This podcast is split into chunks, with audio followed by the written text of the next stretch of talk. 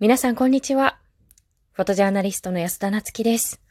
今、新型コロナウイルス感染拡大に伴って、家で過ごす時間が増えたという方もたくさんいらっしゃるんではないかなというふうに思います。家族で過ごす時間が増えたことによって、家族の絆を深めましょうだったり、家族は助け合って、家族は感謝を伝え合ってという言葉も耳にする機会が増えたんじゃないかなと思います。で、もちろん、助け合うということもありがとうっていう表現をすることもとても大切だと思うんですけれど、一方でそこに息苦しさを感じているという方も少なくないんではないかなというふうに思います。今日は私が16歳の時に初めて渡航したカンボジアで感じたゆるいつながりについて皆さんに声で伝えていきたいなというふうに思っています。私が高校生の時に初めてカンボジアに行きたいと思ったきっかけのきっかけが、実は中学2年生の時、3年生の時、立て続けに父と兄を亡くしたということがありました。で、家族って何だろうっていうことを考えていった時に、あ、全く違う環境で生きている同世代の子たちだったり、あるいは違う環境で生きている人たちは家族のことをどんな風に思っているんだろうっていうことを知りたくて、国境なき子供たちという NPO 法人がやっているプログラムで、初めて16歳の時にカンボジアを訪れました。で、当時はいろんなところに行かせてもらったんですけれど、例えば、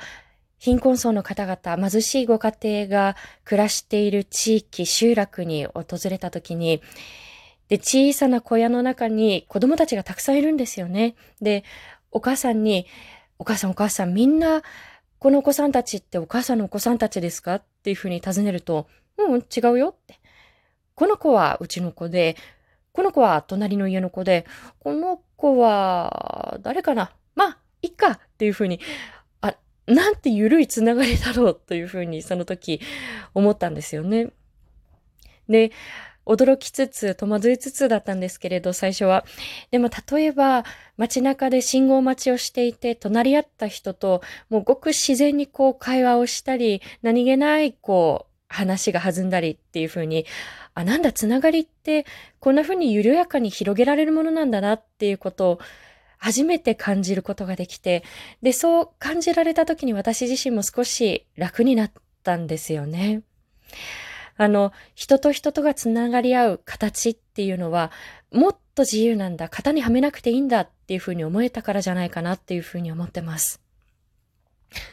例えば家族もそうですし、まあ、学校で言えばクラスなんかもそうですよね。その狭い小さな単位に無理やり押し込めて、仲良くするっていうことはもちろん大事なんですけれど、仲良くすることを強いるような雰囲気っていうのが、